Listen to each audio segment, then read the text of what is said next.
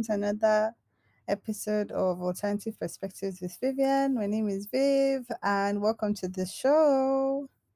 Today, we're talking about power, knowing your energy. Woo. Knowing your energy. As someone that has gone through numerous episodes on this podcast, in which we've spoken about ourselves, knowing ourselves, boundaries, main character energy, we've spoken about we've spoken about our voice, we've spoken about you know unapologetically being ourselves. We've spoken about a lot of things that are to enable us to look at aspects of ourselves that we don't find too beautiful in order to learn how to accept them more. So, in the process and journey of discovering yourself, you reach a chapter where you realize you start to learn more and know more about your energy. It's very important considering the fact that you're now moving out into the world and one needs to move out in, into the world with some form of strength in self, some form of security and groundedness in self. Okay.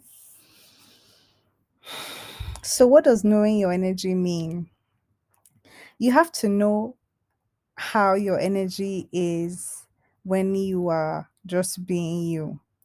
You have to know your what your energy is like when you are in group situations. You have to know what your energy is like in different group situations. For example, how we are with our family is going to be different to how we are with our friends. Okay. You have to know how your energy is around other people or specific individuals. When you hang around a certain individual, are you more anxious? Are you feeling as though you're unsafe? When you hang out with another set of people, do you feel like you can be so calm and cool and sensible and connected to yourself? All these things are important. This is how you get to know your energy. In knowing your energy, one thing that you also look out for is how your energy impacts other people. Do people also get riled up when they are around you? Do some people get uneasy and tense? When you're being so loud and unregulated, how much of an impact do you have on the energy in the room? How much of attention, how much attention do you command from people naturally? How magnetic are you? Do you find that people are drawn to you just in a natural way. And one thing you have to do is be aware of who you're giving attention to and who you're not giving attention to. That's important. That's why it's important to know your energy. One thing that is very um dangerous is being a magnetic woman, is being a magnetic person and you attract different people to you, the moths, the butterflies, and you give attention to every single person. You have no boundaries. At this point, we're not even going to speak like we don't have boundaries. Because we've gotten to this chapter of knowing our energy, we know very much what boundaries are and discernment.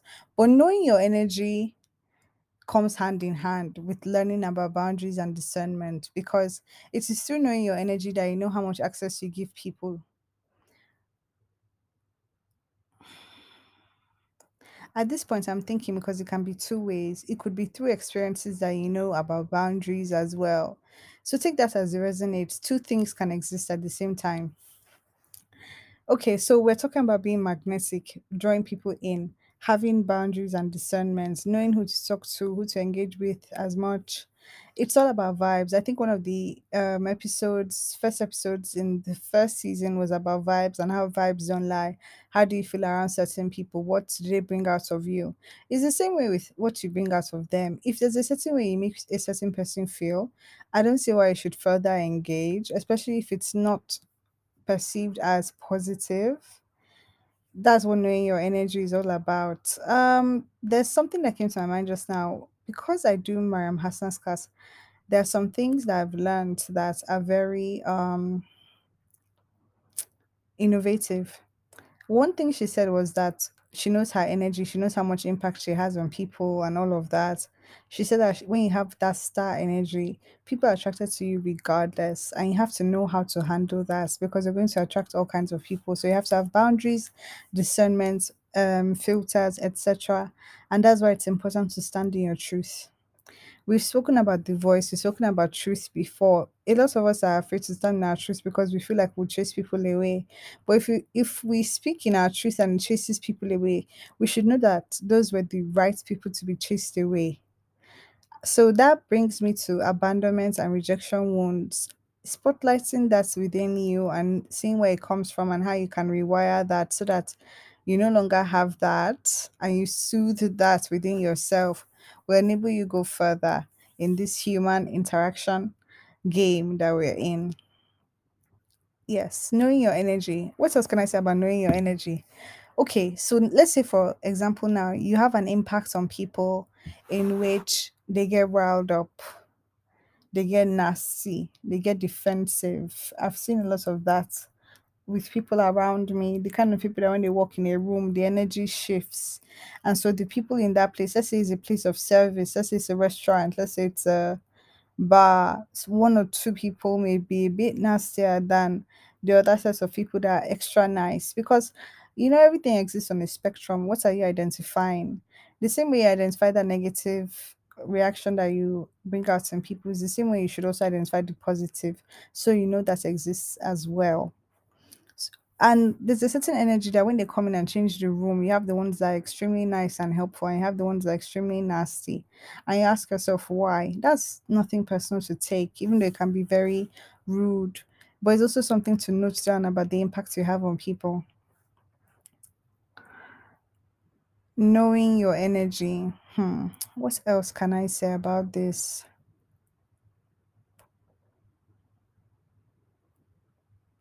Okay, how can I get to know my energy? Like I said, we've spoken about how your energy shows up in different places. What is your energy like when you're by yourself? That's where you now see the difference. Some of us are people that isolate ourselves because we think that we're better off alone. Nobody understands us, you know, we can't be our true selves around people. I'm feeling now that that's also a protective mechanism that said people have implemented in order to protect themselves from being rejected, abandoned, and not feeling like they fit in. So, a remedy for that is self acceptance. If you're spending a lot of time by yourself, then it's important to do inner work because that spending time by yourself is not useful if you're not utilizing it in a productive manner when it comes to self development. So, you use that to work on yourself, you use that to find self acceptance within yourself, you use that to um, be able to seek validation internally and from a higher power as opposed to people because you realize that a lot of people don't have power in themselves. Many of these people that you're coming in contact with don't have as much personal power or self awareness or self autonomy. They don't have as much as you have, you know? So, really, I feel like at this point, you need to know what you're dealing with in order for you to execute yourself flawlessly. You have to know the energy of other people in order to also know the energy of yourself. Study people, observe how they do things, observe what works for you and what really doesn't work for you. So yes, knowing your energy, being by yourself, isolating yourself, protecting yourself from other people, rejection wound, we've spoken on that, on how you need to focus on that and try and see how you can rewire it. Knowing your energy and knowing who you are as a person by yourself lets you know how your energy gets tainted when you go out. If you find that you're expansive and open and wide in your home, and you go outside and you shrink, there's something there that is causing you to shrink that, that you should look at internally. Why am I shrinking? Why am I not as confident when I'm around this environment as opposed to when I'm at home? It's kind of like how scientists have an experiment and they change the it, they change a condition or a parameter in the environment, right? To see how that change impacts the species that they're studying or the subjects that they're studying. That's what you do for yourself.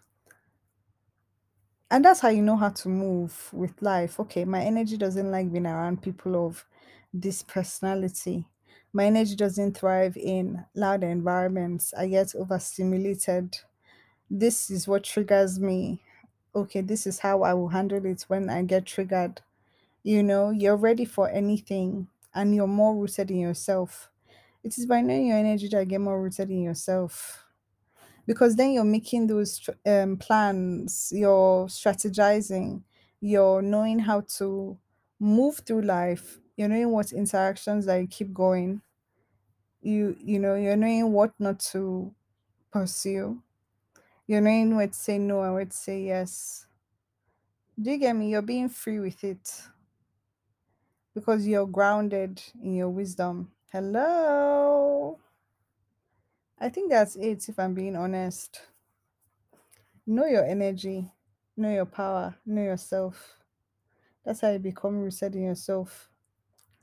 Don't allow things outside of you to dictate who you think you should be to be accepted It's when you know yourself and thus express that self and knowledge of self that you do attract the people that you don't have to bend or contort to fit in with.